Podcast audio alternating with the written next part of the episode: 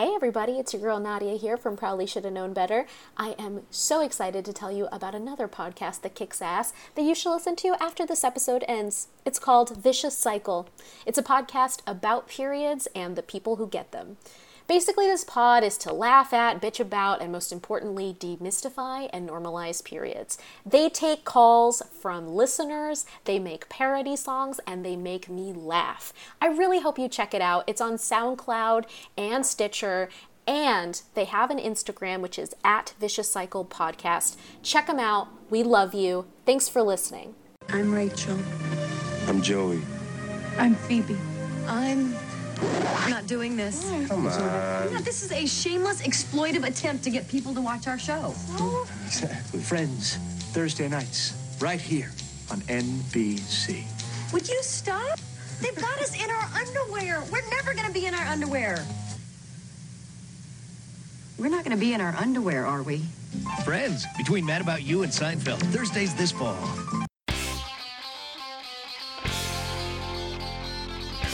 But it's fine. Like this, I mean, th- what we watched this time is like better. Like I was, I was laughing at it several times yeah. throughout because totally. It was an entertaining show. And Stacy would walk in as I was watching and be like, "Ooh, sounds like Friends is your new favorite show." Uh,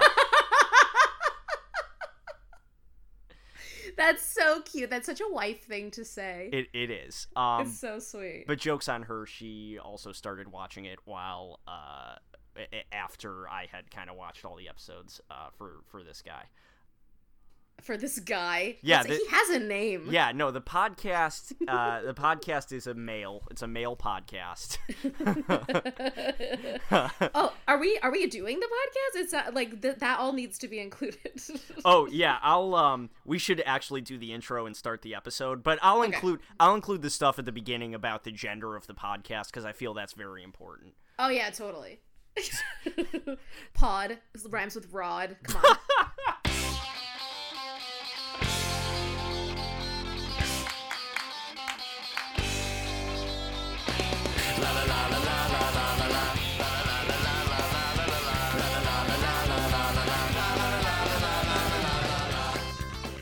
Hey everybody, welcome to Probably Shoulda Known Better. My name is Nadia Vasquez, and as always, I am joined by my bestest pal. That pause oh, is for you. Sorry. Okay. It's uh, it's Tony Ginocchio. Uh, sorry, I thought you were going to say my name. It's fine. Uh, we're going to leave all of this in. I just really wanted to give you your uh, your own space. I want you to take up space in this arena. I, I appreciate that. Thank you for carving out space for me, a white guy with glasses, traditionally underrepresented in podcasting. And providing well, much needed I'm, perspective. I'm glad I can provide that for you. I'm really glad that you're here and that you've decided to grace us with your presence and opinion. um, well, so am I, because we're doing something uh, a little bit different uh, for this episode. Uh, the first two episodes we watched films uh, of That's comedy right. that is that is not aged very well. This time we're going to T V, and uh, specifically we're going to be looking at a character. So, uh, Nadia, uh, what will we be uh, talking about today? This is this is a personal favorite of mine. This is something. Uh, a show and a character that have been that has been with me for many years, and his name is Ross Geller from Friends. And I'm gonna just say it off the bat: not a good friend. Not a good friend. But I just wanna I wanna preface this episode, and before I say anything negative about Ross Geller, I want everyone to know that this is a pro David Schwimmer podcast. Yeah, absolutely. I am. A, I think he's one of the best, if not the best actor on the show. Okay, I'm going to disagree with you strongly. He has incredible timing. He has incredible space work. I think he's really good. And yes, maybe he's not the best friend, but I'm going to chalk that up to the writing a lot of the time.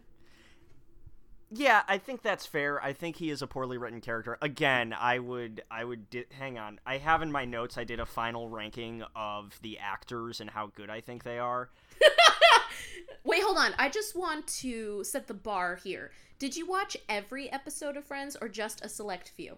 Well, uh, for for our recording specifically, I watched one episode. I rewatched one episode from each season, which allowed me to see kind of the full range of Ross Geller. I also okay. got to see all the different uh, hairstyles.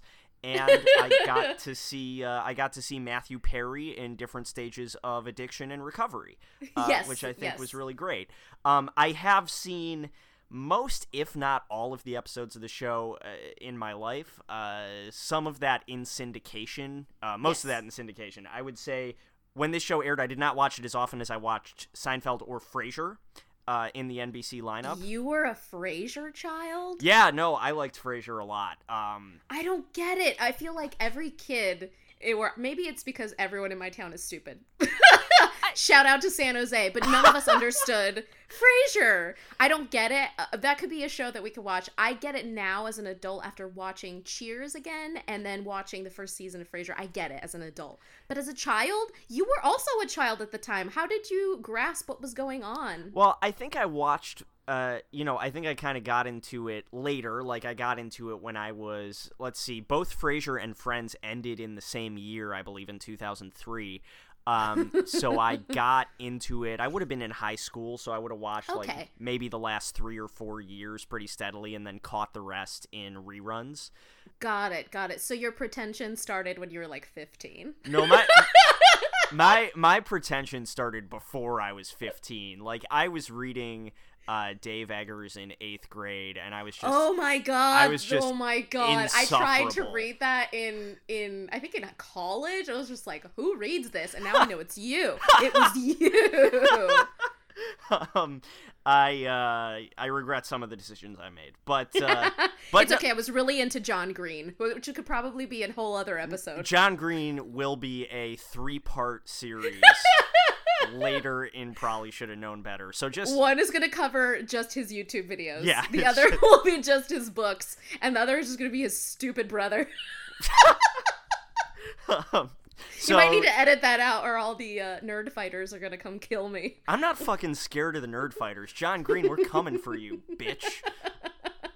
Anyways. Well, I'm really excited because friend, Friends had a huge cultural impact. I was a huge fan of Friends, but I'm going to call myself a baby hipster. I'm going to tell you why. Because season one, I was watching that instead of doing my homework. And then by season three, I was the one who had gotten my mom and sister into Friends. Oh, wow. Yeah, so I was like a baby cool hipster watching all the cool T V shows.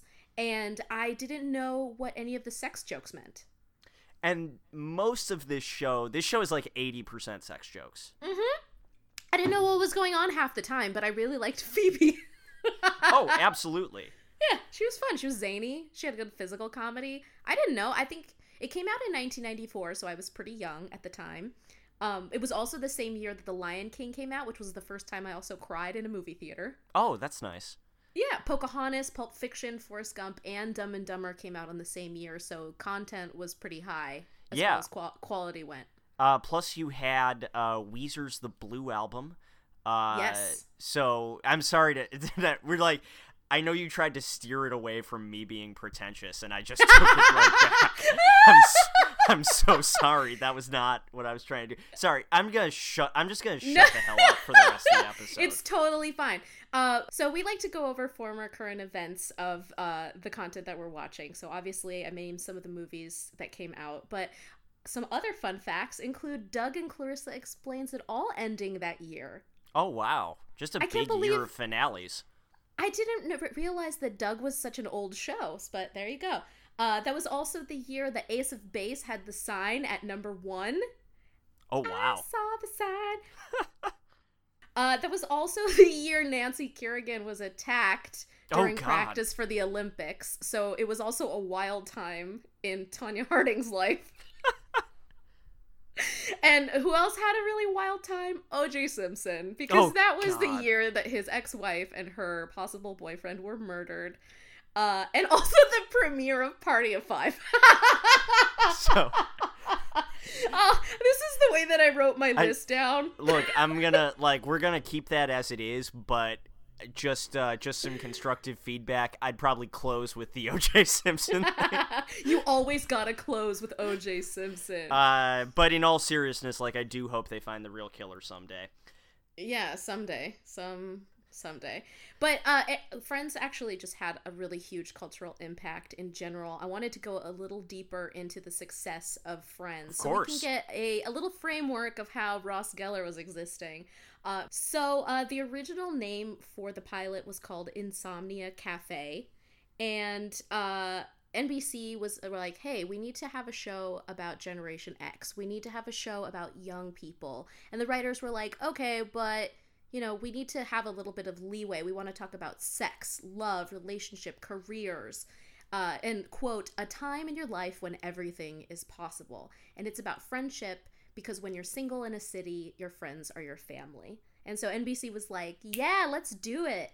And uh, David Crane and Marta Kaufman based this around their lives when they first moved to New York City, which can only mean that they were fucking hard. Just by the way, these people are constantly fucking. Every, yeah, like. Not always each other. Right, not but, always each other, but but somebody. Right, and like, yes, this is showing positive, it's a very sex-positive show, but if it's based on their life, I only want to know what is based on real fact. Like, w- which boyfriend was the real one that Marta Kaufman was hanging out with? was it pa- was it Paolo? Uh, could be Paolo. Is it Mike, like the Paul Rudd figure? Oh, is it, is it how the, cute! Is it the Hank Azaria, uh, like kind of uh, professor who moves to Europe type figure? I would love it. He moved to Minsk. Minsk, by the way. I know everything about the show. I love it so much. Anyway, so the pilot was actually written in three days. Oh wow! They fast-tracked it. They had a thousand actors uh, try out at first. They whittled it down to seventy-five and then down to just four per character. Okay. So this it was a very rigorous process. And David Schwimmer is the only Friends character that was written with him in mind. Oh, interesting. That, so, that just adds maybe, a whole new dimension to this conversation. I know. I wrote... Uh, this kind of shatters the idea that maybe David Schwimmer isn't like this, but what he's actually like in real life. uh, it made me sad. Um, anyway, so it was one of the biggest shows. Obviously, Tony's going to go into it. But one of my favorite facts, though, is that Friends was super popular, not just in the United States, but around the globe. And they have coffee shops that are designed and replicated almost exactly like the set in Iran, Pakistan, Beijing, and India. Oh, wow. And Gunther, the actor James Michael Tyler, went to the opening of a lot of these and worked as a waiter. Can you believe that? That's great. It's amazing. Uh, of course, uh, if you live uh, in or around Los Angeles and you go to the Warner Brothers studio uh, where this show was shot, the soundstage on which it was shot has a giant plaque on the side that says the Friends stage. Only two sound stages have a specialized plaque like that, Friends and E R. Uh, the I had cent- no idea E R had one. That's so cool. Oh, yeah. The Central Perk uh, set is still intact on the Warner Brothers studio lot, I believe. You can still get photographed uh, in front of it. Uh, the Smithsonian has asked for the couch, and Warner Brothers will not give it to them because it is such a draw for the studio. Uh, that Wait, that's they... the real couch? That's disgusting. I don't want a bunch of tourists' I ass- cargo pants I on that couch. I assume they clean it. Do you know how many butts sit in that every day? Well, they're clothed butts, except for, yeah. like, the, the real weird Friends fanatics. That's what I'm saying. I don't know. I think maybe that's a replica.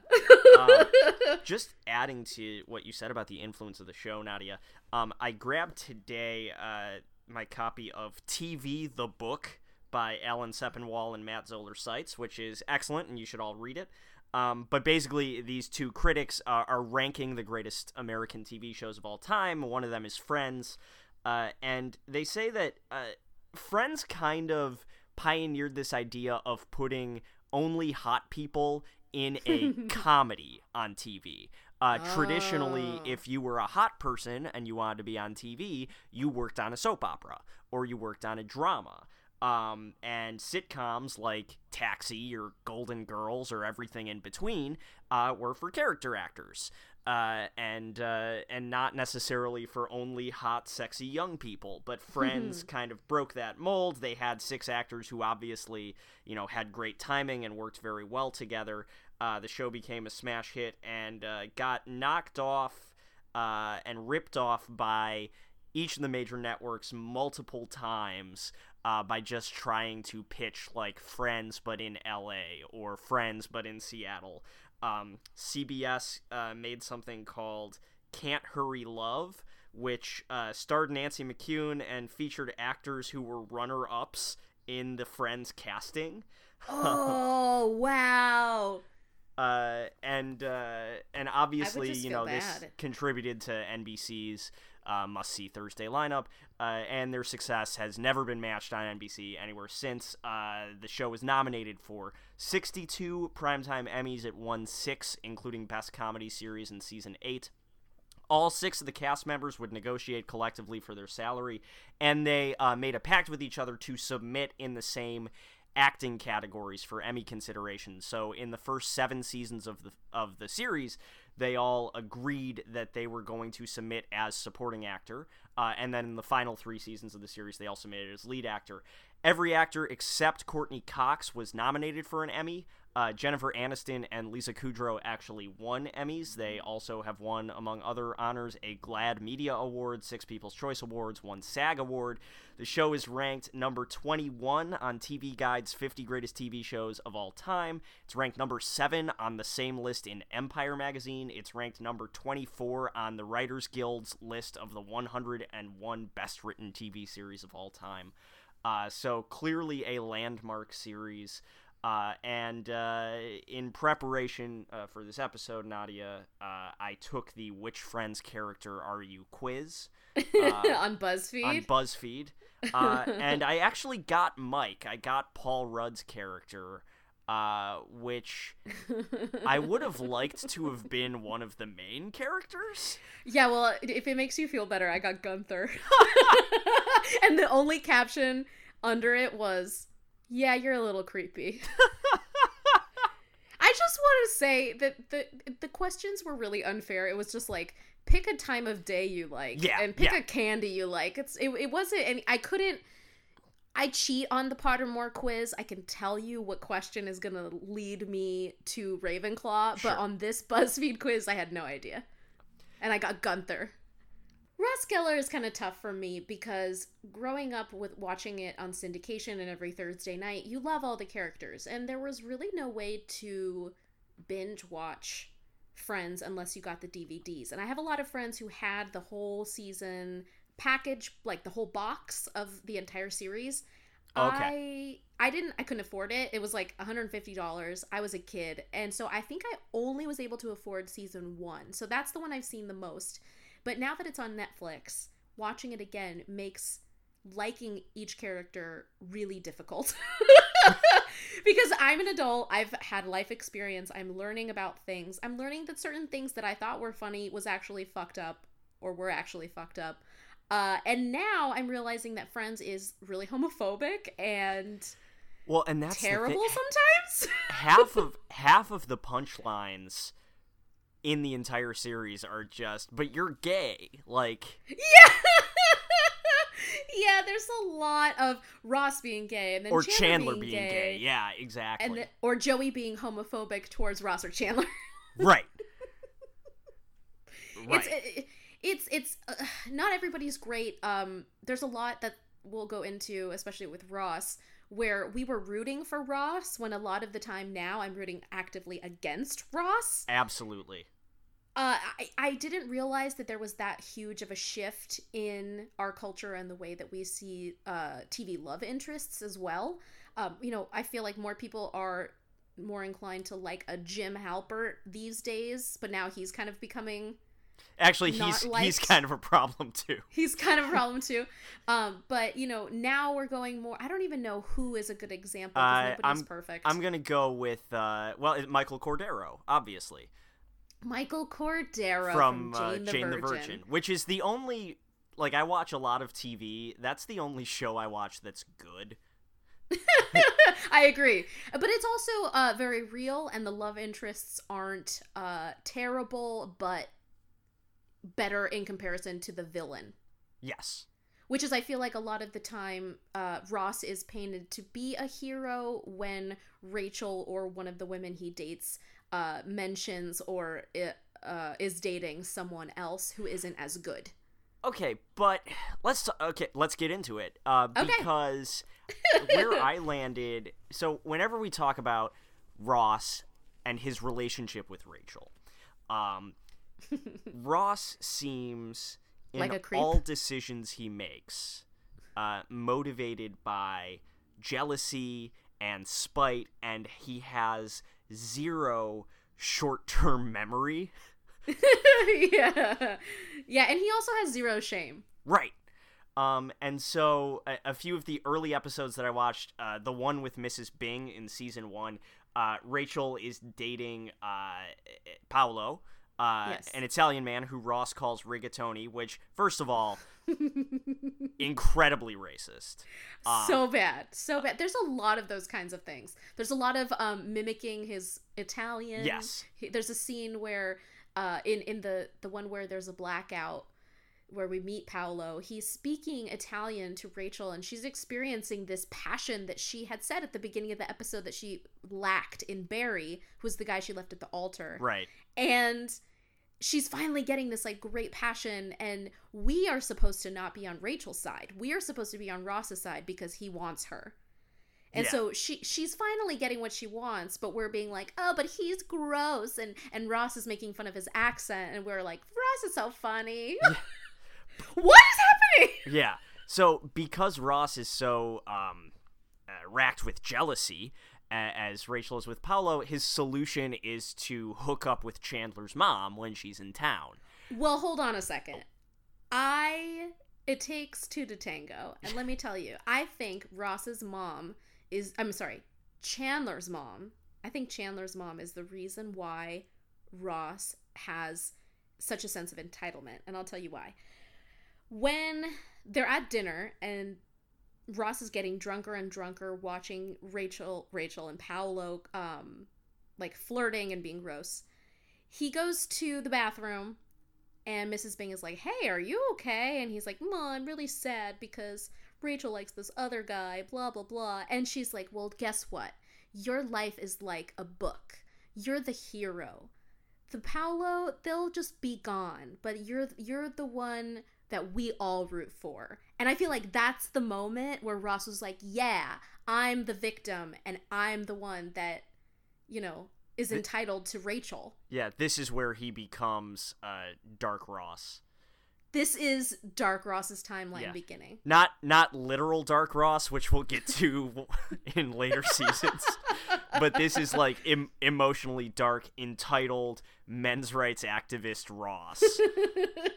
Well, I mean, okay, so her telling him that and and being and feeding him this victim story that he absorbs so completely for like the rest of his existence on this show uh, is makes it okay, thus... to make out with his friend's mom. And they just start going at it. Yeah, and then, like, I mean, he's caught by Joey, and Joey's reaction... Let me just... T- half of my notes are about how much I love Joey. Oh, um, I love Joey. He, he's also the worst, but he's... No, a... do, do not say he's the worst. Not sweet, simple Joey. Um, he's such a wonderful character. Everything he does is going to make me laugh. But Ross, in this episode... First of all, Ross...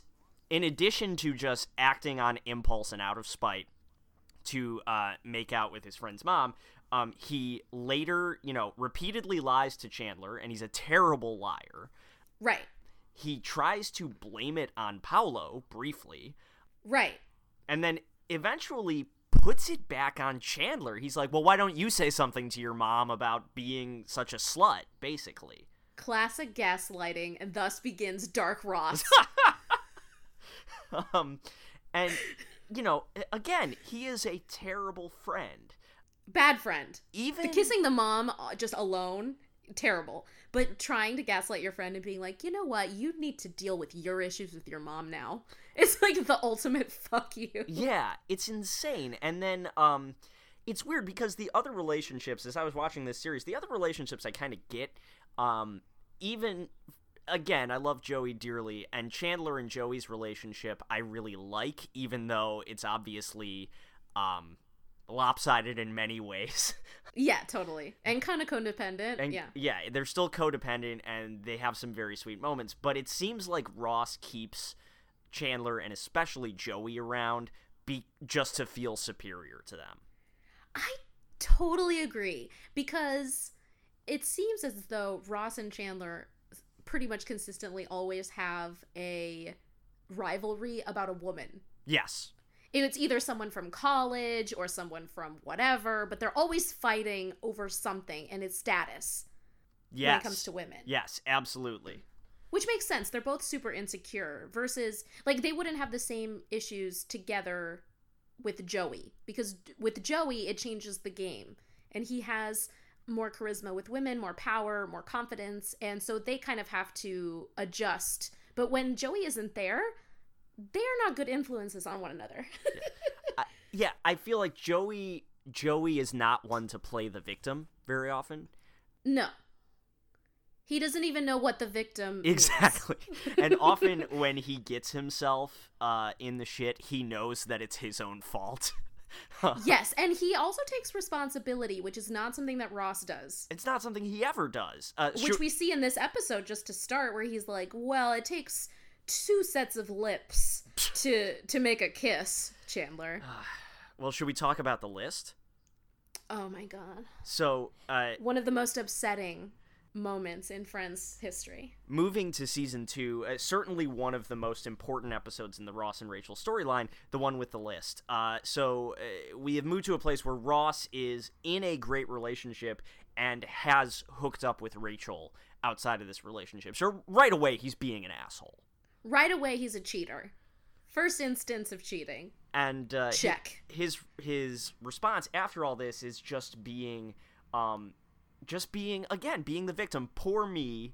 I don't know which of these two hot women uh, to pursue a relationship with. I mean, Chandler even makes fun of him for that. Yeah, he's like, oh, poor me. Two beautiful women love me, and my diamond crown is too tight. Yeah, exactly. Um, so what he does is on Chandler's new computer, which is a hilariously dated, like, five-inch thick uh, laptop. Um, With a blue screen. Yeah. Uh, they make a spreadsheet, and they make a list of pros and cons uh, between Rachel and, I actually forget the other girlfriend's name. Julie. Thank you. Yeah. That's right. It's Julie. Who plays the mom in Supernatural of one of the prophets, Kevin. Oh, okay. That's pretty much the only times I've ever seen her on T V. Shit. Um, well, I just want to say something before we yeah. go on. I also want to point out at this point, I love all of the Friends characters, but I also want to call them out when they're being shitty. And Ross isn't the only person being shitty here. I also want to say Rachel's being shitty, because she knows that he has a girlfriend but doesn't care and goes for it anyway. That's absolutely true. That's a good, and, and, and to be honest, that's kind of a thread that recurs, like, throughout yes, they're the both series. Terrible, so they're great for each other, but yeah. don't learn your life lessons from Ross and Rachel, she, which we all were, by the way. I feel like this yeah. has I mean, ruined this is, a lot of people. This is a woman who would go on to ruin his uh, destination wedding in London, which we'll get to, but right, uh, right. and then just kind of go with it. Right. But in any event, they make the pros and cons list, and here's what he lists for Rachel. Uh, so she's a little spoiled, she's ditzy, she's vain, and my personal favorite, she's just a waitress. Oh, right. Oh, wait, and you forgot chubby ankles. That was like oh, the O J. Simpson thing. It was like the O J. Simpson thing. You should have said the just the waitress last. Party of Five is chubby ankles. But that's just, okay. I personally think that's the most asshole-ish move, because not only are you criticizing the woman that you supposedly love, but you're doing it with your friends, and they're also participating. A lot of these are not just his. They're a hunt. Well, actually, Chandler wants to break off and play Doom at one point, if I remember correctly. yeah, um, yeah. But there's yeah, they're on board with this whole conversation. Such a misogynistic conversation. Thanks, guys. um, uh, so then he f- asks, okay, well, what about Julie? What are her cons? Well, see, Nadia, she's not Rachel.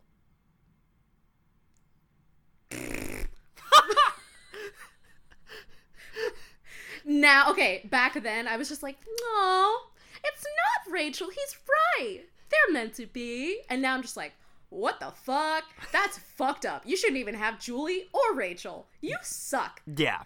No, he doesn't deserve either of them. And uh, as you would expect, like, he gets his it's always been you, Rach, moment. Right. And then she discovers the list, and she is understandably very hurt by it. Immediately. And uh, when she's, like, trying to have this fight with him, because what can you have besides a fight? He's like, is this over yet?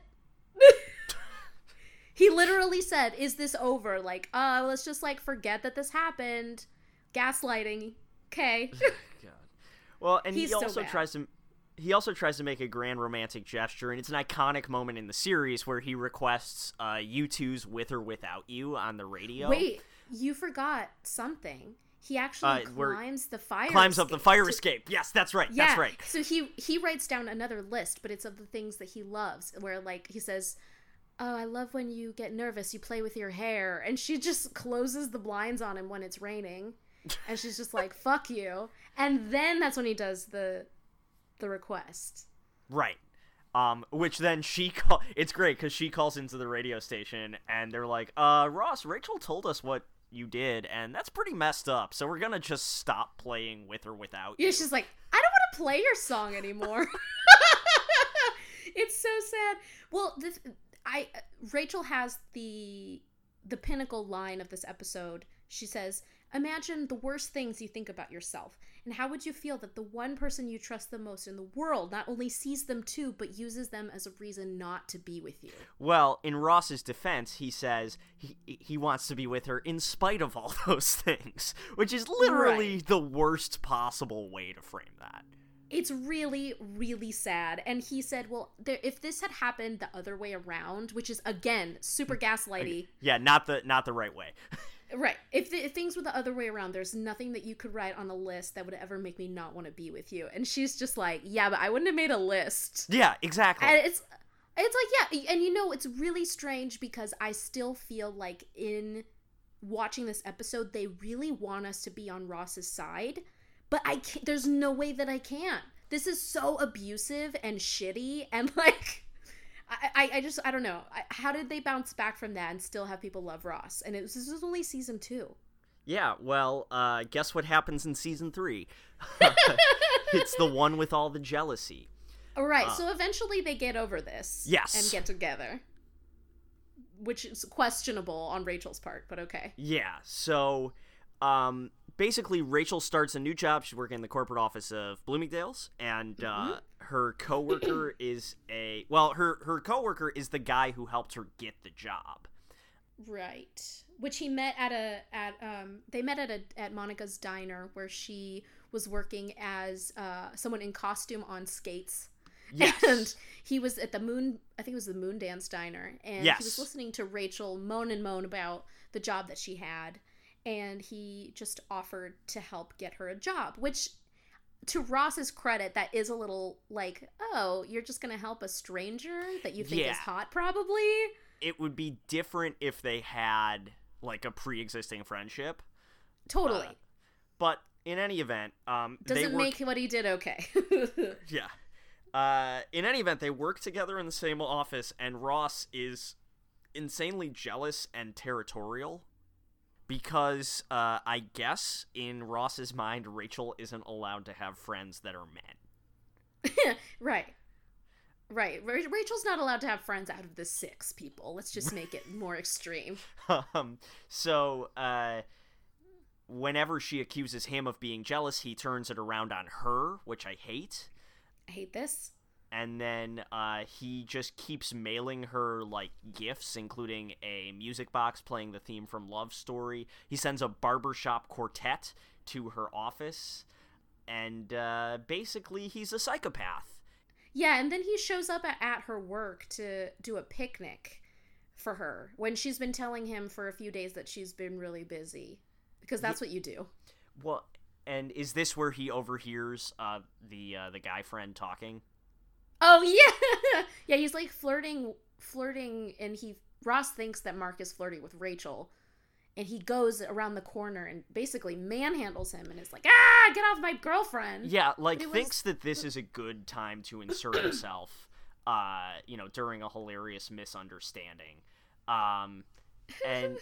And his way of explanation to Rachel is, oh, he's having a hard time. He was with Carol for, you know, he was married to Carol for eight years and then lost her. So a year into his relationship with Rachel, he's still feeling insecure. And it's just this goddamn playing the victim again.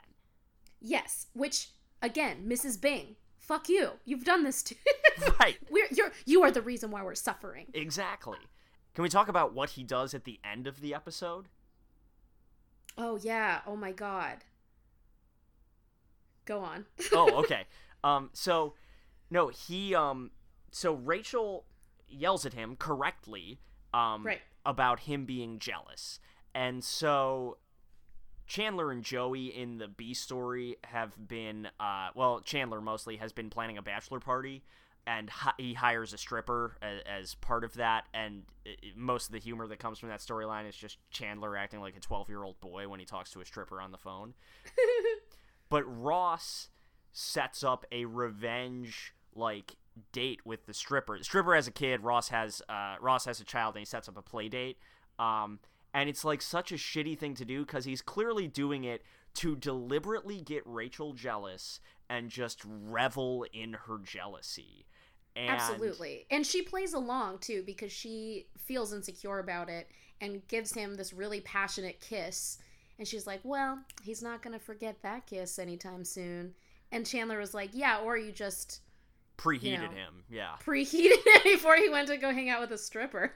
Yeah. Which is um, like, this is so, like, all there is so much sexual manipulation in this dynamic. Tremendous amount. Like, it's throughout so all ten years of the series. It's not good.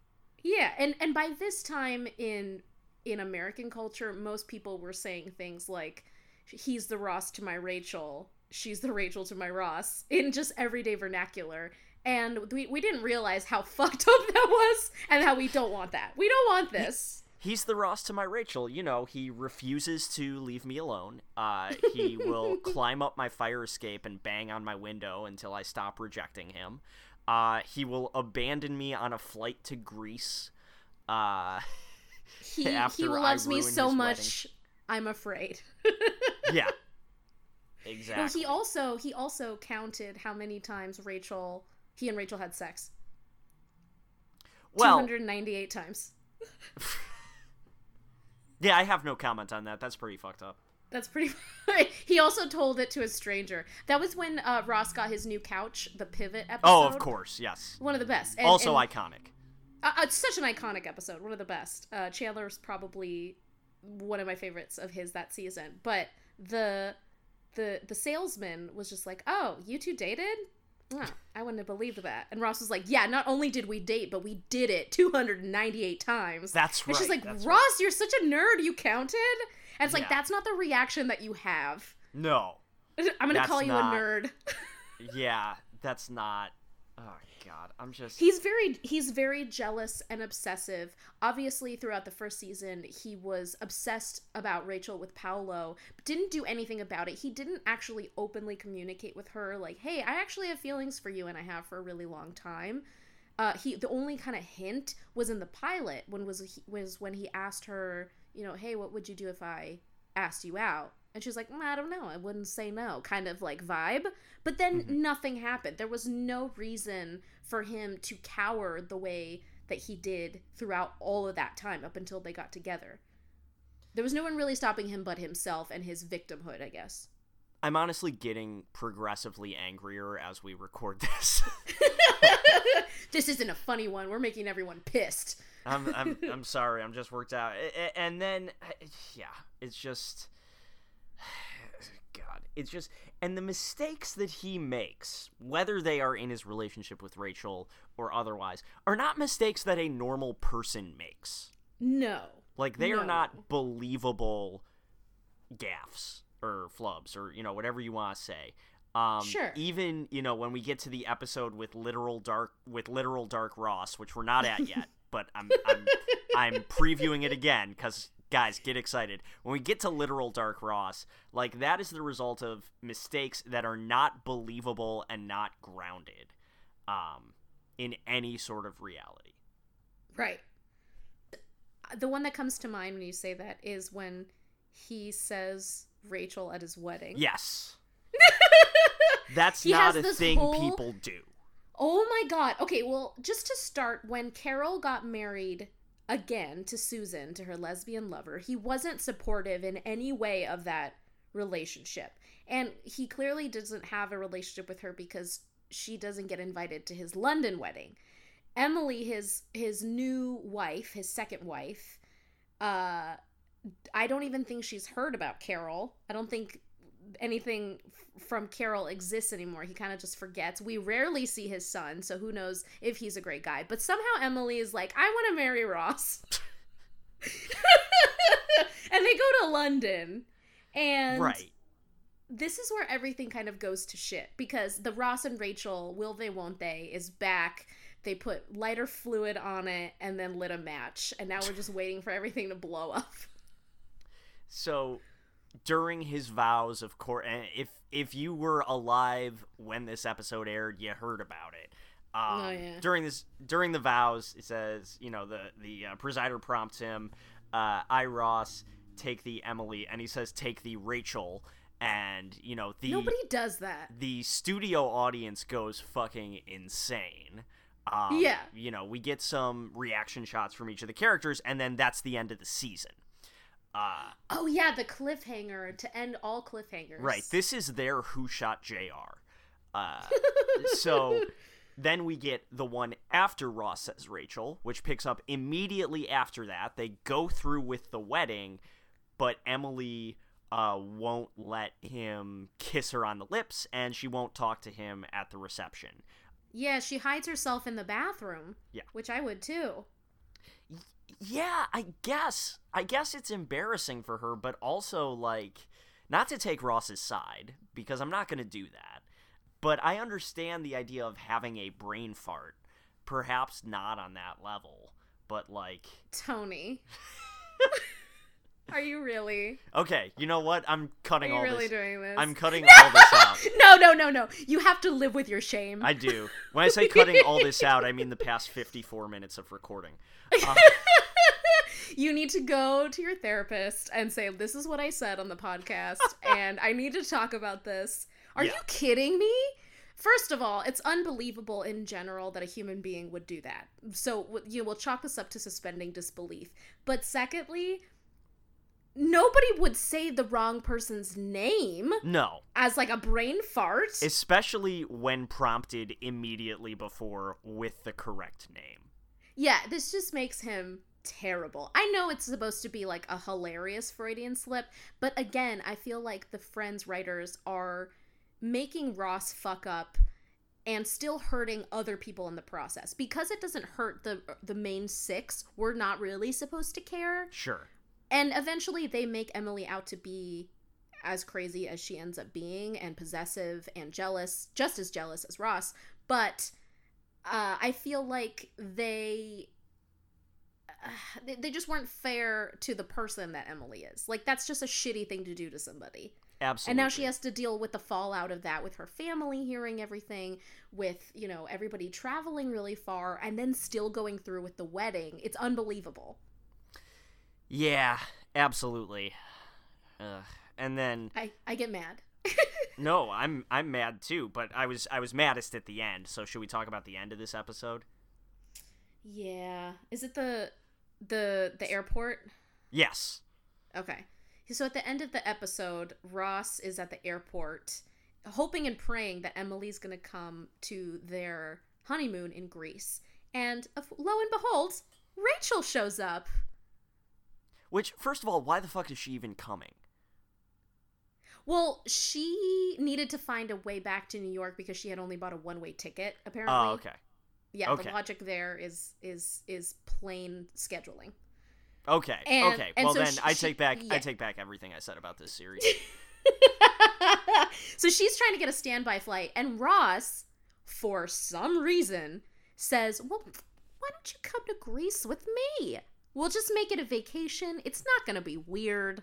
We'll stay We're in the honeymoon suite together. Yeah. and and she's just like, okay, that's cool. Let's do it. Which, again, they're both terrible people. Yeah. Um. But anyways, uh, Rachel gets on the plane. He uh, he goes back to grab his jacket, and he sees Emily. Emily sees him and Rachel getting on the plane together. He's like, ooh, shit, that's my wife. Uh, and so he follows Emily and just strands Rachel on the plane, which then flies to Greece. Yeah, and then uh, the next episode, she comes back. Oh, or is that the season finale? No, no, this was the very beginning of the season. Oh, right, right, right, okay. So in the next episode, she comes back, she's tan, she has this, like, uh, beautiful beads in her hair, and she's just, like, a hair wrap, and she's just talking about how great Greece is when Ross is around, and then when he leaves, she's like, no, I didn't have a good time. People were asking me why, they were like, Missus Geller, why you cry? She's so upset. And it's like, why is she hiding that from Ross? Is it because when they have any kind of, you know, emotional confrontation, he ends up, like, turning it back onto her? Because I, then I would avoid it, too. He's a very abusive guy. He is. Um, but he's We're also going condescending. Into, he's so condescending. Uh, he's also condescending. He's also a spaz. And uh, I would argue that in uh, all of his relationships, he's been uh, borderline abusive. Uh, there's just so many great things on our list here. Where do you want to go next? Um. Well, just to start, uh, do you remember the episode? Okay. To start, do you remember the episode where Phoebe finds a cat? Yeah, that she yeah, thinks yes, this, is her mom reincarnated yeah, in the this, cat? This is, hang on, I have the title. It's the one where mental illness is hilarious.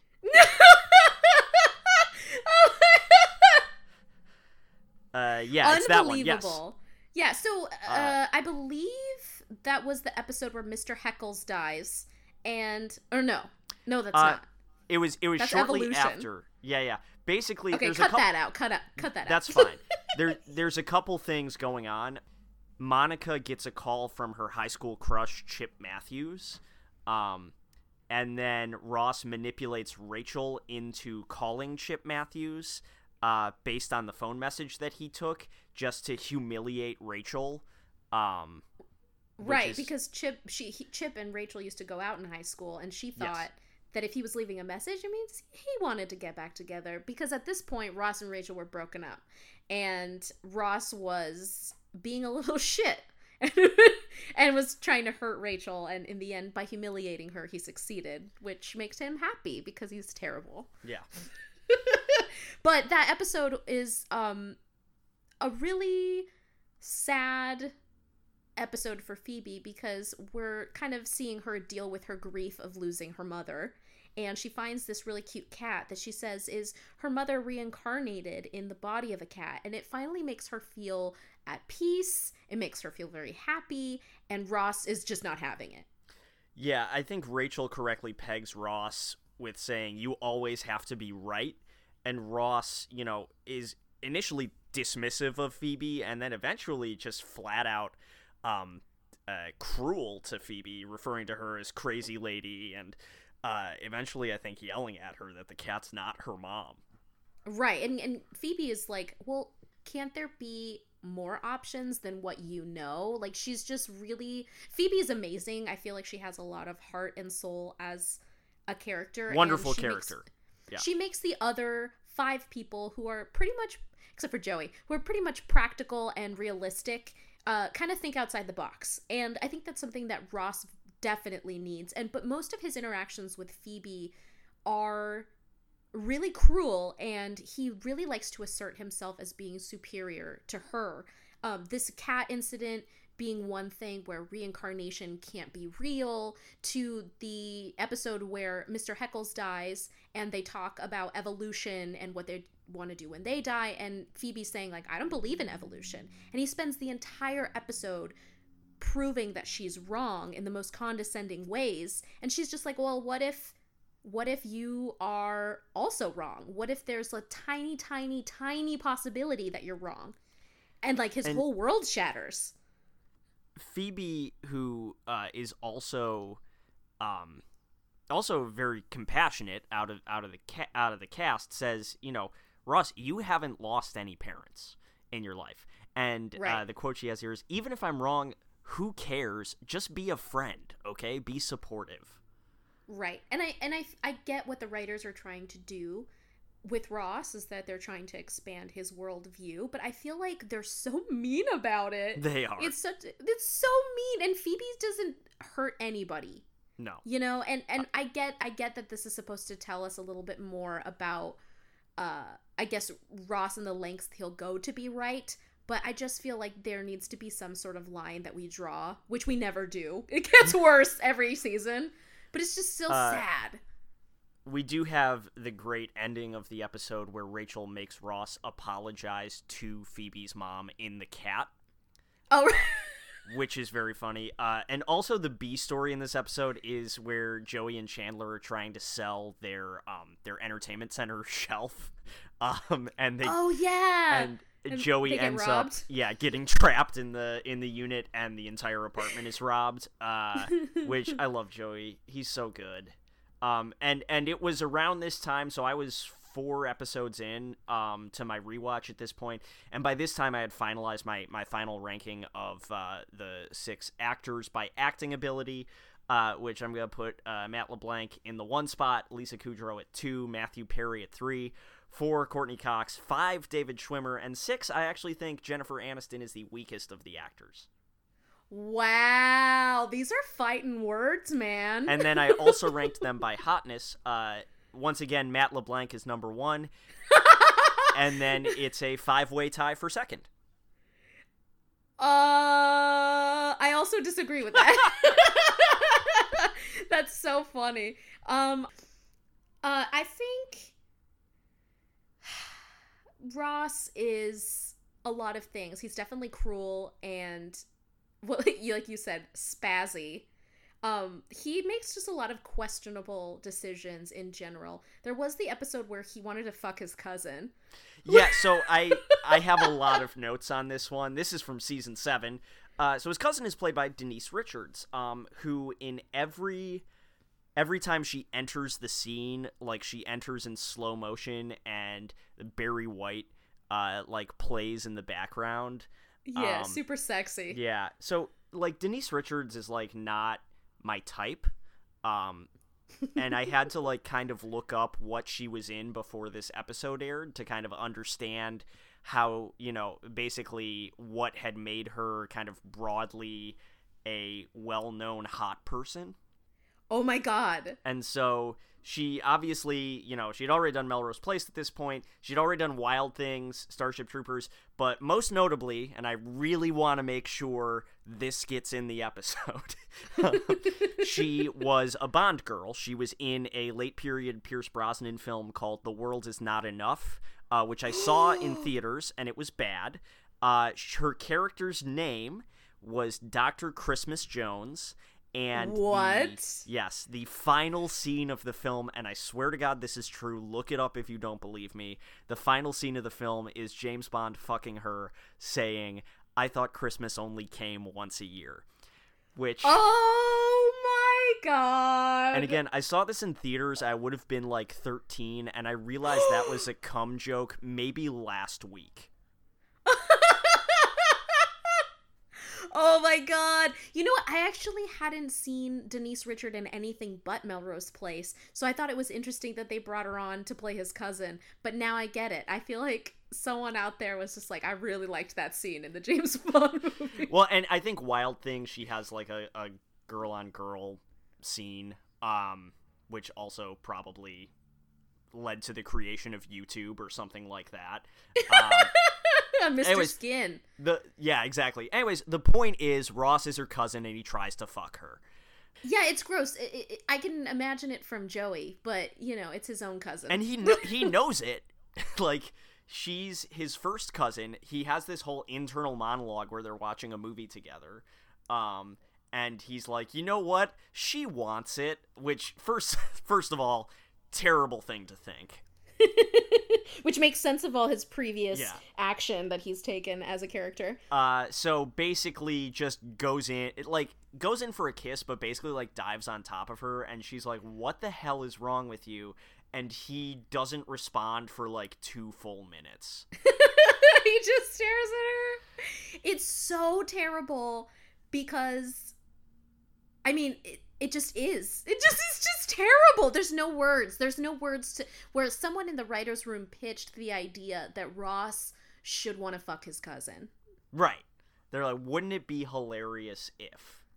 Well, I mean, they already had him date a student. Right, and that's, wouldn't it be hilarious if Ross, who's a professor, um, would, you know, would actually try to date one of his students who, uh, yeah, this is, who's twenty. Yeah, who is, who is not twenty-one.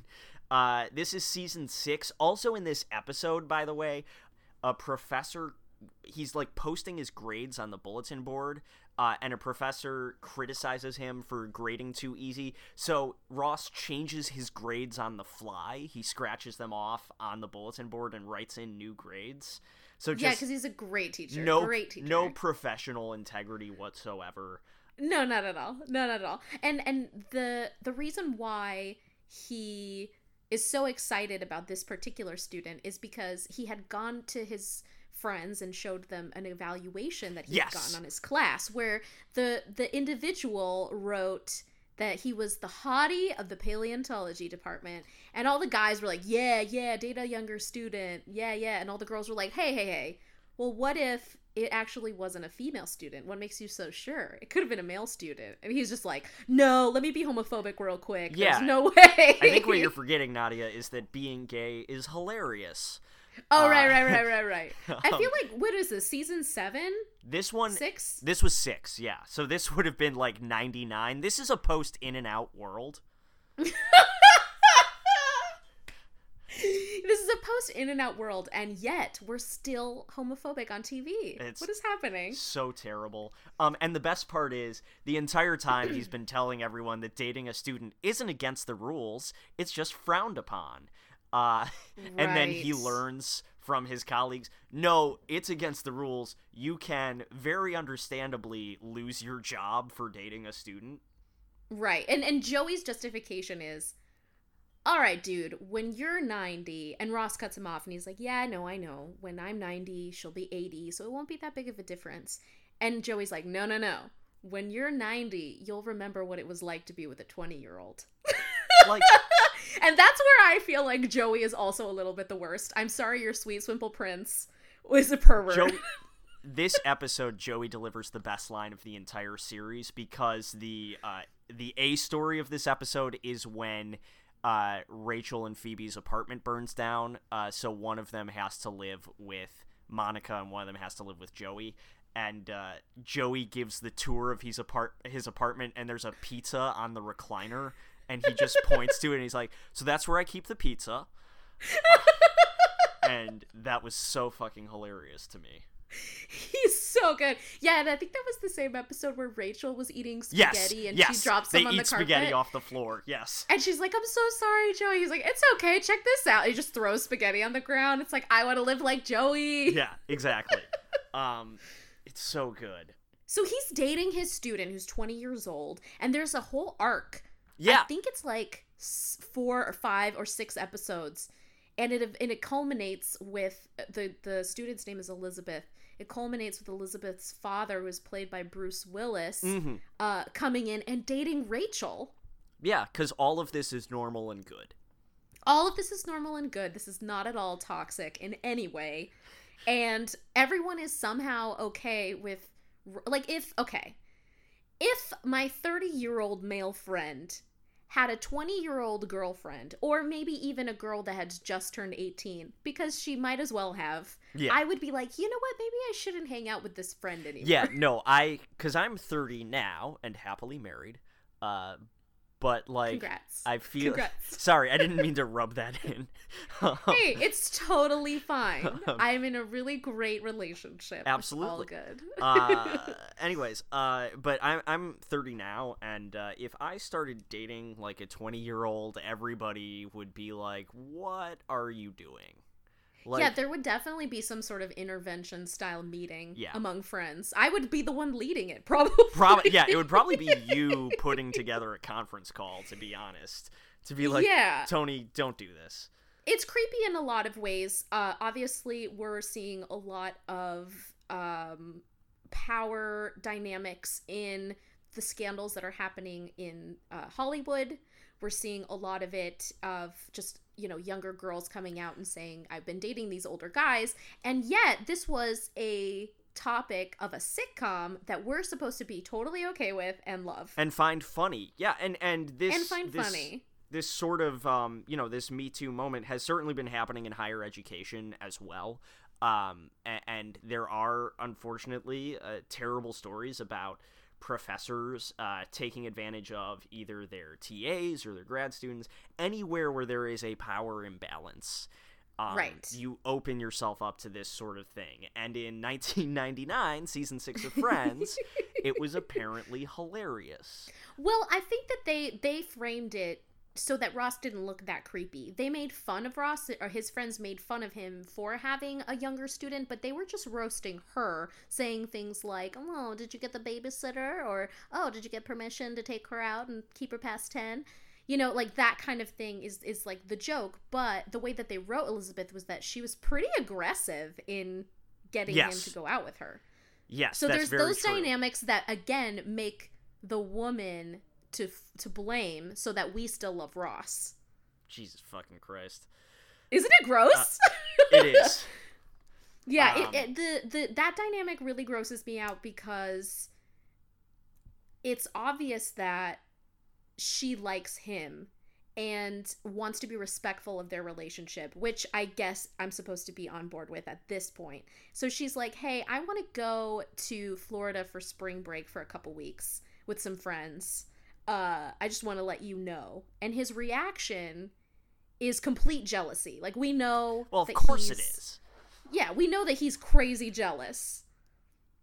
But his reaction is to then go to Florida also and kind yeah, of Yeah, he follows guys. her. That's right. He follows her. And so he tells Joey, he calls Joey and is like, hey, turn on M T V. And he...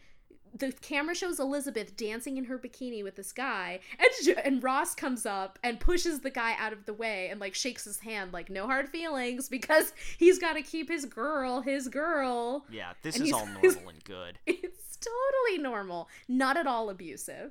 I do want to emphasize to all our listeners, Ross did not just prey on younger women. He also, when he was younger, uh, was into older women. Uh, and I would direct your attention to season eight, the one with The Rumor, which guest stars Brad Pitt. Oh, yeah. So Brad Pitt, Monica, Brad Pitt's, he's just going to be called Brad Pitt. I don't know his character. No, Brad he's definitely, the character's name is Will Colbert, but he's clearly just Brad Pitt. Yeah, and he was married to Jennifer Aniston at the time, which I like to think that there's a curse that if you sh- you appear in the same show or movie with your significant other, you will break up. This has been sense. proven by Will Arnett and Amy Poehler. But... it's been proven by Brad Pitt twice, basically. Brad Pitt twice. So, so Brad Pitt, uh, Monica, Rachel, and Ross all went to high school together. And Rachel was very popular. And Monica obviously was not. So she was friends with Brad Pitt, who was very overweight at the time, like Monica was. But thankfully, because heavens knows one cannot be happy if they're overweight, they both lost the weight and are finally living their best life. Yeah. Right. Brad Pitt uh, Brad Pitt was uh, obviously a super big star, by the way. He had already done Fight Club at this point. He already did uh, he did Snatch immediately before this. He did Seven already. And, of course, his biggest hit, Meet Joe Black. Uh, came up the year before this. My mom loves that movie. It's like seven hours long. It's so bad. But so so Brad Pitt is his huge his huge star. He's married to Jennifer Aniston. What a treat. Well, guess what? The content that we get with this guest star part is so disturbing.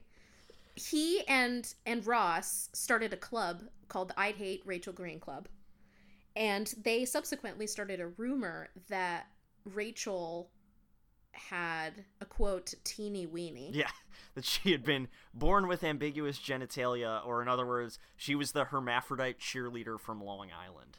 Right, that was what they called her. And uh, Rachel finds out, and she's understandably upset because a lot of the bullying that she experienced is explained, which, hello, childhood trauma, but no big deal. Let's skirt over it. Uh, and and Ross is tries to tell her, like, hey, it was a long time ago. Like, I, I don't hate you now, obviously. And Brad Pitt freaks out when he finds out that Ross and Rachel actually went out as well. Bra- and apparently that was like a betrayal of their oath that they took. Brad Pitt, by the way, is a better actor than all six of the principals in the show. He is, yeah. He is hilarious in this episode. He's so good. But yeah, he's like, we had a pact. It had the word eternity in it. it's it's really sad. It's mostly that... Uh, you know, Ross was so obsessed with Rachel that even the chance to talk badly about her in high school, he took. Right. Because he was so obsessive. But we also learned this nugget about Ross that when he was in high school, he made out with the school librarian. Uh, oh, yeah! And he also made out with Monica. Oh, yes. That's right. By mistake, right? Yeah, yeah. So, okay, this is, again, where Ross is a fucking creep. So, uh, Rachel and Monica went to visit Ross in college, and they both drank a lot. Monica passes out on Ross's bed underneath all of the coats sure. from the party that they were having. And for all of these years, Ross thought that he had kissed Rachel that night, but he went into the room and kissed who was on top of all of those coats, and it ended up being Monica. Yeah, but, I mean, you get it, right? If you're Ross, you're like, okay, where's an unconscious woman Uh, that I can just take advantage of? You know, the normal thing that everyone does. Totally one hundred percent okay, Ross. Yeah. Thank you for doing that. It's so creepy. They just let him get away with so much by just, like, making it a joke, and I get that it's a sitcom and stuff, but it's just, it's just, it's creepy. It's gross. It's, it's not okay. Two last things I want to hit on with Ross. One, uh, season nine, Freddie Prinze Junior is the male nanny. Um, oh, Fre- Freddie Prinze oh, Junior, Ross. Also hilarious, also gets an applause break when he enters the set, just like Brad Pitt. Um, Ross interviews him to be a nanny for uh, for his and Rachel's baby, and just can't wrap his mind around the fact that a man would be a nanny. Yeah, he's like, are you gay? Because yeah. Freddie Prinze Junior like shed a tear because he was overwhelmed with emotion talking about his previous family he was babysitting for. Says to Freddie Prinze Junior's face, you gotta be at least bi, right? yeah, yeah. It's just, uh... I mean, everybody on this show is very homophobic. Like, even Phoebe, who's pretty much the most progressive of the six of them, she very often makes are you gay Chandler jokes. Right. And and in this case, it was a little too malicious because it was to go against what Rachel wanted. And again, to prove to Rachel that he was right. This nanny can't be a good nanny because he's a man, so I'm going to just make him look bad in front of you kind of thing. Yeah. And, it, I mean, eventually it blows up in his face. He tries to talk to Freddie Prinze Junior and he ends up working through some stuff about his dad. And uh, then before you know it, Ross is in tears. Right, right. And he finally kind of, I don't know, admits that he's messed up, I guess. I, I just, I, I think watching all of these episodes with the idea that Ross is terrible, it makes him very exhausting. So if you're going to watch this, this show, definitely don't pay attention with this kind of mindset turned on. Flip the switch off, enjoy it for what it is, because if you get to season nine and Freddie Prinze Junior is there and you're as angry as I am, you've been watching it too much. But, you need to take a break. Yeah. But before you take a break, I do want to call out season ten. We got there. It's time for Dark Ross. Uh, oh my God! You meant actual Dark Ross? I meant, like I meant Ross in blackface. Uh, I thought you were just talking about when he was playing rugby and he was Red Ross and he would get angry. No, no. But I, I mean, uh, where Ross gets a spray tan, and let's, guys, let me be clear. The spray tan is like the C story in this episode. It's like a... I know, it's the runner. Right. It's crazy. It, it's a sight gag, and that's it. Um, but it's just, again, this is Ross doing something that people don't do, which is incorrectly getting multiple spray tans on only one side of his body and not figuring right. out how to turn around. Okay, so Ross goes to the tanning salon. The guy asks him, you know, you got numbers one through four. What what number would you like as far as darkness goes? And Ross asks him, what number are you? And the guy's like, Puerto Rican. and he and, and just starting there, I was just like, this is not a good idea. So he asks for a two, which I believe is around the tan that Monica had, which is the whole point. And Ross wanted to be tan like Monica. And he goes in and doesn't turn around because he counts one Mississippi, two Mississippi, three Mississippi. Instead of and one, then, two, three. And then when the second spray starts, instead of just turning around immediately, uh, he just screams and stands in place. Yeah, because the, the spray tan just doesn't work otherwise. It just makes no sense. Just like, it's so... De- but anyways, things keep escalating. He keeps trying to go back in to get his back at least the same level, and his front just keeps getting sprayed darker and darker until it is legitimately kind of offensive. um, oh, not even kind of. But, by that time, it's like, uh, how did he, how did they get his skin to be this dark? Yeah. Is this from old makeup from like the thirties? Yeah, exactly. um, Chandler's reaction to it, just when Ross walks in and Chandler says, hold on, there's something different, uh, did make me laugh. um, just as a side note, the A story of this episode, uh, Joey and Rachel are dating for some fucking reason. I don't know.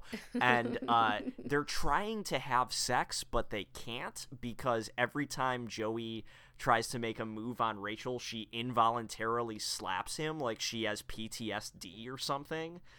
Oh, yeah. That's so awful. It's an extremely weird story. Right, and I think that this was a reaction, or this was a response to the reaction that people didn't want Rachel and Joey to go out. So they made it so that because Rachel and Joey can't pass the point where they can have sex, they're just not going to be together. This show is incredibly problematic. And Joey's Joey Joey deserves better. Like, I'll say it. I agree. Like, I agree. He can do be- I get why he get his own why he got his own spinoff. Um Yeah. I get why that spinoff in turn was extremely unsuccessful. Yeah, that wasn't a great show. No, it's a shame because they had to kill off Adriana on The Sopranos to free up her schedule. Uh, Are you serious? Yeah, well, I'm like kind of joking, but not really. But yes, his his oh. sister in Joey is played by uh, Drea De Matteo, who uh, famously plays Adriana La Serva on The Sopranos, uh, played it for five seasons, and sorry, spoiler alert for a show that ended fifteen years ago, uh, she gets shot uh, at the end of season five, and immediately after her character dies, like, Joey started. um, like, basically, she got this deal to go work on N B C, and H B O's like, great, we're gonna kill off your character. Right, okay, well, it's a good thing she did that, because it only lasted two seasons. That's so sad, that's so sad.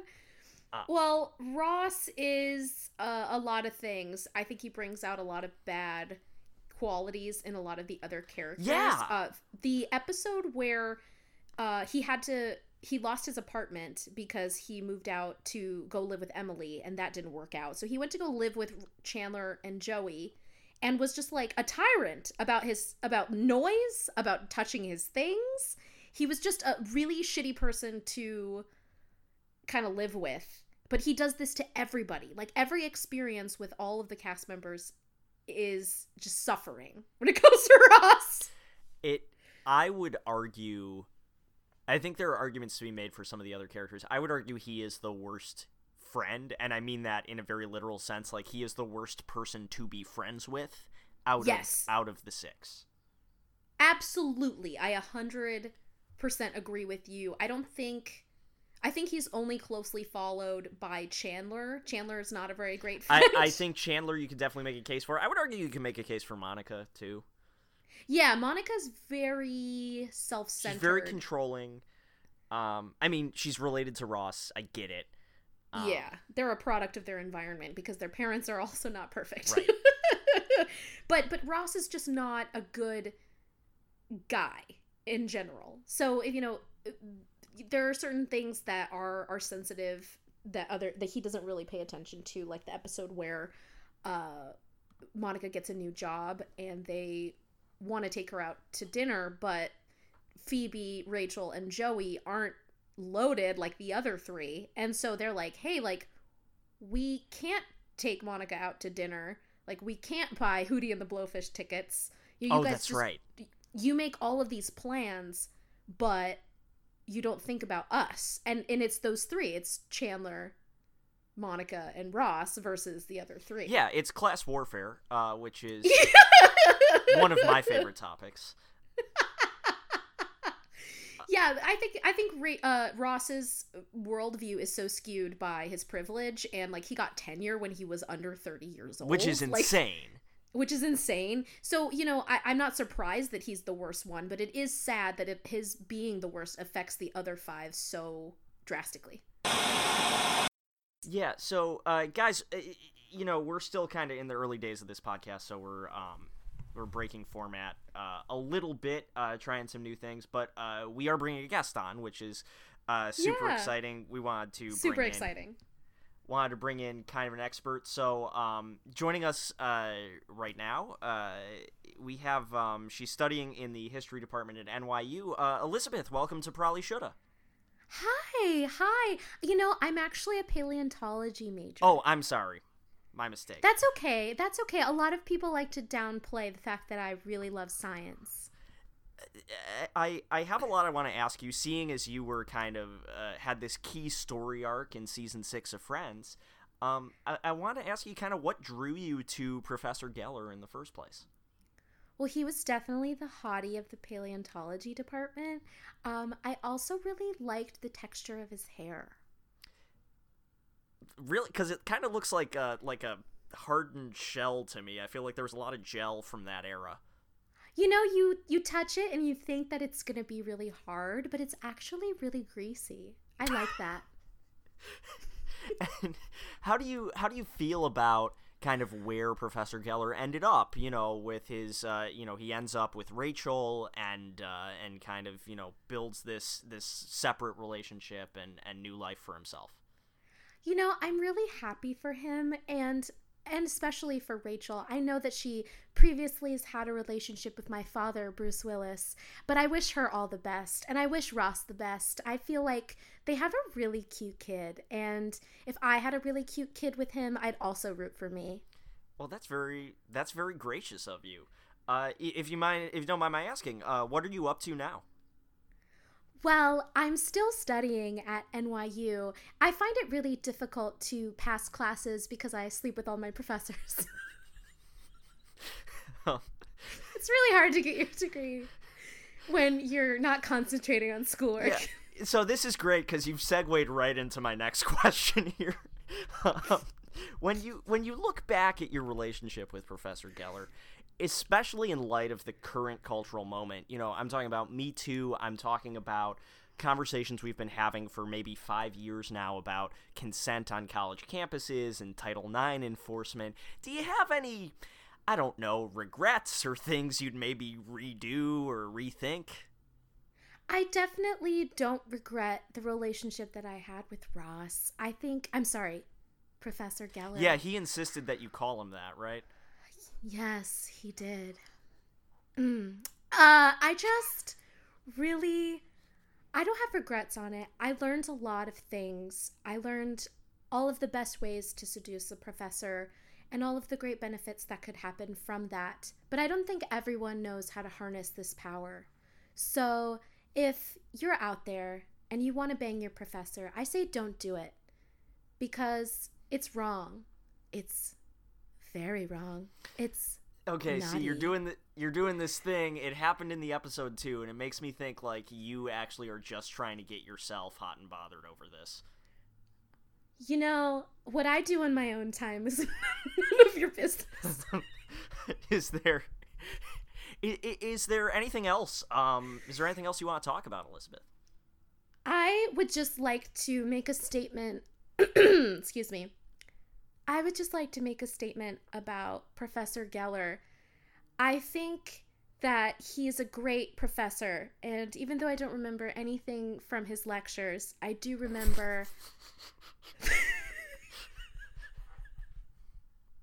I do. Hey, can can I just say before you continue, this interview's going awesome. So thank you so much for making time for us. You're welcome.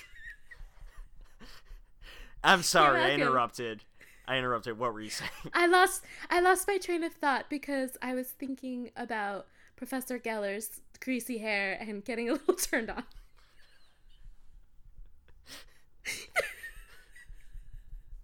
No further questions. Okay. Well, Elizabeth from wow. N Y U, thank you so much. Tony, you asked her some really hard-hitting questions. I'm really glad that that I was here to witness that. Well, you know, Nadia, I see this not just as a podcast about um about pop culture that has aged very poorly. Um, I see this as an opportunity to show how the culture has changed, and totally. as an opportunity to like kind of ask some hard questions about um about the things that we uh, once looked up to. You know, we're totally, and it, it's really not every day that you get to actually have the character from the show come on a podcast like this. This is a really big deal. It, absolutely. Having Elizabeth on, um, I think was an awesome opportunity for us. I personally, in my notes for these episodes, had kept referring to her as less hot Amanda Seyfried. So it was great. It was oh, great wow. to actually, one, learn her real name, and two, kind of learn how she's doing now. Yeah, I'm glad she's doing well. I, I, I understand, you know, it's a tough thing to come talk about, but I'm glad that she's really open to things. You want to do reviews? yeah, yeah, yeah, I definitely okay. do. Let's do uh, reviews. Let's do reviews.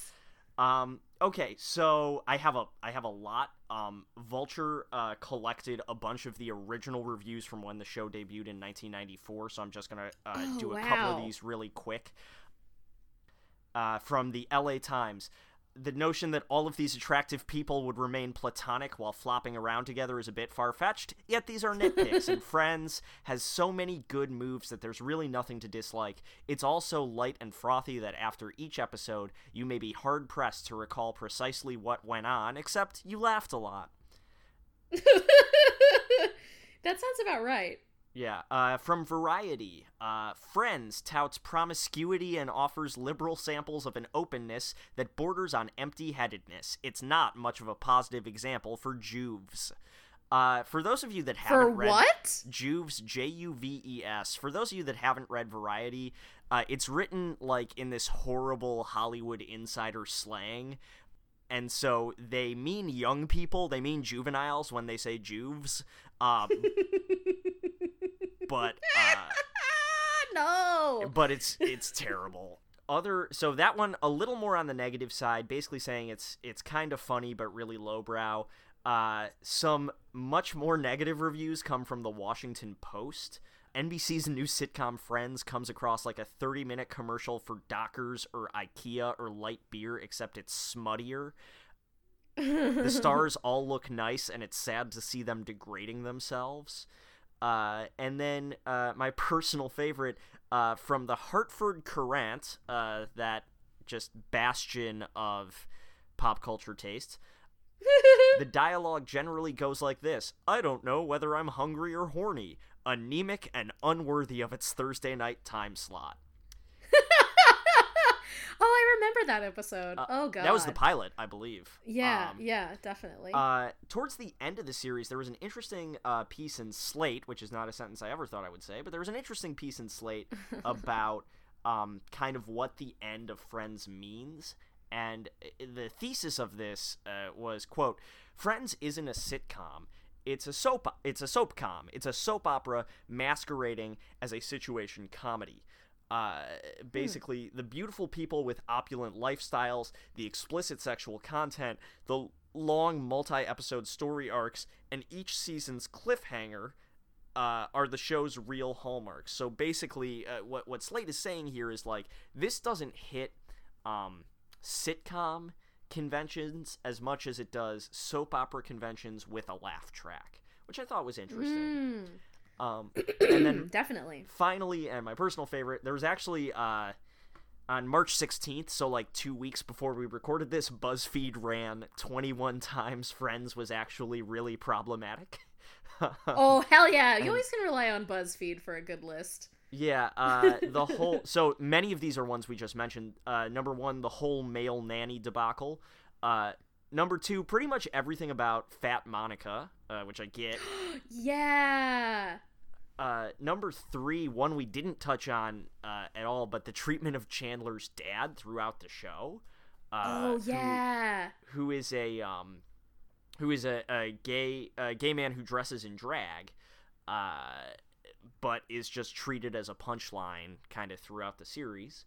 Uh, Ross's absurd jealousy and possessiveness over Rachel while she's working for Mark. We talked about the objectification of women by the male characters, the fact that objectification often bordered on harassment.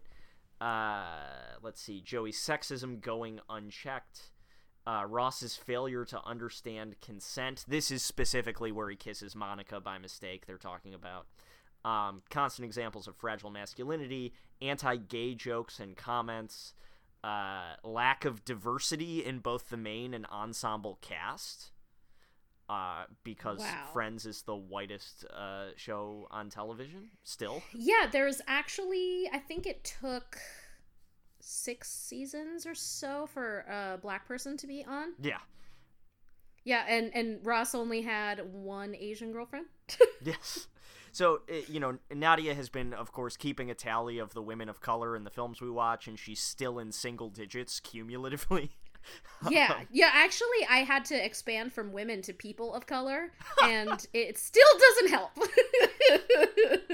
um, the treatment uh, of Carol and Susan's relationship is on the is on the list as well. Uh, oh, yeah. The way lesbianism is used as a punchline. Ross trying to hook up with his cousin, which we talked about. Uh, the very end of the series where Rachel sacrifices her dream job to be with Ross. Uh, Ro- Ugh, gross. Ross pretending to be a massage therapist because he finds uh, the woman attractive. Oh, yeah, and then it ends up being her dad, yes. who's elderly. Yes. And he still has to give him a massage. Yes. Uh, Monica... But he won't touch him. Homophobic, by the way. Yeah. Yes, touches him with, like, wooden spoons, if I remember and, correctly. And, like, Tonka trucks. Uh, Monica gets cornrows, uh, Bonnie is tricked into shaving her head, uh, so she will become less attractive, uh, Monica's relationship with her friend's dad, who's played by friend of the show, Tom Selleck, uh, and finally, uh, Ross being annoyed at Ben playing with a Barbie. Oh my God, Ross. There's so much. There's just so much to unpack that we can't in just one episode. And, you know, who knows? Maybe we'll touch on a couple of things in the future. But it was a good thing to start with Ross because that's just it's just rife with information. Ha- half of that list is just shit Ross did. Yeah, yeah, absolutely. Uh, the the funny thing is, is that as I always like to look up Common Sense Media's reviews. Friend of the uh, show, common sense media dot org. Yeah, I, I didn't know this about the website, but they have a scale of one to five of uh, things that you can expect in every piece of media that they review. And it covers positive messages, positive role models and representation, violence, sex, drinking slash drug use, language, and consumerism. Comrades, Common Sense Media. and and Friends pretty much... falls at three stars on all of them. Okay. There's a, like there there is casual drinking. Uh, the only one that it hits the five on is sex. Of course, of course. Yeah, yeah. There's there's not a lot of consumerism. If ever, anyone out there was worried about capitalism in your sitcoms, there was only maybe I think the scale was at one or two of the star rating. Well, that's but, a huge uh, relief. Every, Yeah, there wasn't a lot of positive messages either. That was pretty much ranked at two. Sex, again, number five. Uh, but what Common Sense Media recommends to parents is, uh, quote, parents need to know that this long-running sitcom subject matter is mature. Episodes have dealt with divorce, single parenthood, infertility, and more. The topics are treated sensitively, but with the irreverence befitting a sitcom. Premarital sex is depicted as the norm for dating relationships. The characters, while flawed, are always there for one another and are extremely loyal when the chips are down. I don't necessarily believe that. Yeah, I, I, I feel like we just talked for like me. an hour and a half about how that's not true at all. Yeah, but the, the part of the, of the review that I liked was what to talk to your kids about. these are the two or three questions that you can ask. Whether or not the characters make good decisions, do they make good decisions? Do their lives seem realistic? And are they intended to be role models? I think after this podcast, we can say no. No. Uh, and the other question is, how do the characters' friendships compare to teens' own relationships with their friends? Okay, and that's so actually... this is where I ask you, Tony, think about your friends when you were a teen. Oh, and boy. How does it compare to your to the relationships that you've watched on Friends? Uh, I would say there was a lot less sex. Um, there yeah. was... I would say there was one hundred percent less sex. Uh, but, you know, I feel like the friends I had in high school, I made a lot of friends kind of through uh, marching band, which I was in because I was awesome. Uh, mm-hmm. And uh, and then there were a couple friends that I, I had a lot of classes with that, you know, towards the end of my high school years, I grew very close with. I feel like we didn't have a lot of the same... like capers as as sure sure as the Fab Six did. Like we it was more just like hanging out and watching movies type of thing, and uh mm-hmm. it was less like it was less you know, just to name a couple plot lines, it was less one of us tried to hire a male nanny or one of us was in blackface. So that's totally good. So, I'm so glad to hear that. I feel like uh, I feel like we were very loyal to each other, uh, and I feel like we did give each other shit from time to time. I I feel yeah. like we were less homophobic. Uh, well, that's good. I'm glad to hear that. But yeah, what about you? You know, I have had a lot of groups of friends similar to, like, in size, I guess, but n- we never treated each other that way. Like, I do, I do think uh, the friends show a great deal of loyalty, but I think maybe at some point we have to realize that perhaps it is because no one else likes them. And so they only have to hang out with each other. That's a fascinating thesis. I mean, that's basically what Seinfeld was about, right? Is that they yeah, were, they were totally. terrible human beings. And right. it was watching these four human beings navigate a, a generally good world that ends up reacting to them and hating them. Right, exactly, exactly. And and Friends manages to bring in supporting characters that we will grow to love, like Mike, Phoebe's, uh, I guess now husband. But, you know, that was because Joey got the spinoff. I'm sure that originally he and Phoebe were supposed to end up together. Uh, but, uh, you know, they managed to get a lot of really great... Uh, kind of recurring characters and side characters and things like that. And I like to think that that is my favorite part of the show, because the first six are just terrible. I think, no, I think that's absolutely right. I think the, the recurring characters are great. It was crazy rewatching these episodes and seeing, you know, all these people that would, you know, become very famous. Uh, one of the yeah, episodes like I watched. Yeah, Baby Mae Whitman. Yes, Baby Mae Whitman. Uh, one of the... F- earlier episodes I watched is the one where Monica goes to work for the uh the Mocklet, the uh artificial oh, chocolate company. Yeah. And the, the guy who runs the company is legendary comedic actor Michael McKean. Um Oh my gosh, he's so funny. Yes, who I guess now, because he's on Better Call Saul, he's also a legendary dramatic actor. Uh, mm. But um, it was cool to see that. Obviously there are some like really high profile guest stars like Tom Selleck uh, and Brad Pitt.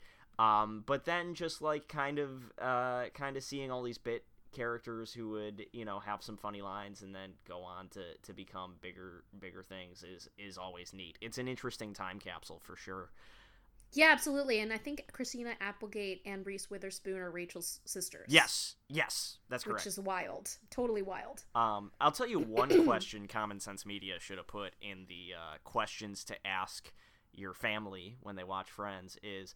how could they have afforded that apartment? You know what's really funny is I read that the the writers of the show were asked that pretty much constantly, sure. especially by people who lived in New York. And as as someone who has lived in New York, it's unbelievable that they didn't pay astronomical rent for that apartment, or that that apartment just exists. Well, maybe it was like kind of in the old rent control system, like the first wave of rent control from like the thirties. Right. Well, the whole thing is, is that Monica's grandma owns, owns the apartment, And so they just live in there, which makes me think like, oh, do they just not pay rent? Because that's pretty sweet. Yeah, actually. But yeah. but but the the the writers had to explain to us dumb Americans, us fucking laymans, that the apartment had to be big because otherwise the set wouldn't look right, or it wouldn't be believable that they were like existing in the real world. No, I get how T V works. Like I know, but that's the react. There's that's their explanation. They didn't want to go into rent control or like anything like that. They just wanted to call us out for being stupid. Yeah. Um, it's like, we could do it, but it'd be a really tiny set. Um, well, who yeah. I would like to know, uh, since you obviously are in love with Joey, what's your favorite Joey moment? Um, I would say out of, I mean, this is where I keep the pizza is my favorite line of his. Out of the episode, uh, the ep- out of the episodes I watched, there is a. There's an episode where he is auditioning for a role. Scott Adsit plays the casting director, by the way, um, who oh, later amazing. go on to be in thirty Rock. Uh, but um, where he has to, for the role, there is full frontal nudity and he has to be uncircumcised. Uh, but he is circumcised and he still lies about it. So he and Monica fashion a prosthetic out of silly putty. Um, so that's one of my favorites. Uh, my absolute favorite Joey moment, which was not in the episodes that I watched for this, but my absolute favorite Joey moment has to be where he plays Pyramid. Uh, oh, that's such a good episode! Which is great. Poor little Simple Joe. Yeah, paper, snow, a ghost. Like, you can't, you can't beat that. A ghost! Yeah. Uh, Ugh, that's so good. Uh, but he is, uh. he is an enduring character in my heart. He, uh, I just think... Somebody who is sold being dumb so well. Uh, Absolutely. And, you know, he gets dumber and dumber, and I still believe it. Yes. Poor Joe. Also, I love sorry, Joe. I'm sorry. We're just going to keep talking about Friends. The uh, I'm going to edit all this out, probably. The the, st- the story arc where he is in a play for, like, the entire season, and it's not revealed until the end of the season that it's a science fiction uh, oh, yeah. play. I'm going to get on this spaceship. Yeah, exactly. Like, and you tell your great, great, great granddaughter to look me up. Yeah, like. Because, because baby, I'm really going to want to meet her. Th- like, that to me is such a sophisticated long con of a storyline. They just Because like, you really think that Joey got, like, a serious You, th- you think it's just, like, a serious, like, um... like a like an August Wilson drama, not August Wilson because Joey's white, but like you know what I'm saying, like some sort of yeah. some sort of serious family drama, and then they they've just at the end just turn it into something so dumb it's hilarious. Oh well, that's such a good one. I love that. I love Joey. He's great. I think my favorite though, I have to say, after many years of kind of debating it, Phoebe is definitely my favorite. Phe- Phoebe is my second favorite. For sure. Yeah, she's she's very much herself, and while they built her up to be kind of dumb at the beginning, they turned her into this like really tough, kind of scary badass. Yeah. I just really love, you know, that she runs weird and gets Rachel to run weird because she find, she like knows what it's like to have fun. It's just so much great positive things from Phoebe about just loving yourself and being who you are. That uh, we take for granted because we have to watch all the other five be terrible. Yeah. Well put. Thanks. Uh, yeah, so uh, that's been about two hours. Should we wrap it up? Yeah, totally. Oh, God. um, uh, and then uh, you should also, you know, follow us on Twitter, Facebook, that sort of thing, uh, because we're a great show and you love listening to us. Um, please uh, go on iTunes to review us, uh, leave five stars, uh, say that the podcast is a first-class ticket to Lolsville. Please use those exact words. Uh, if you listen, sounds like something Ross would write. Exactly. If you listen to us on Stitcher, I don't know if they have a review mechanism, so find that out and then also review us on there. Um, but follow us on Twitter at Probably Shoulda, uh, or follow us individually on Twitter at At It's Nadia Vasquez, at IMAX Afterlife. Uh, anything else? No, thanks for listening, everybody. We love you. Yeah, see you next week.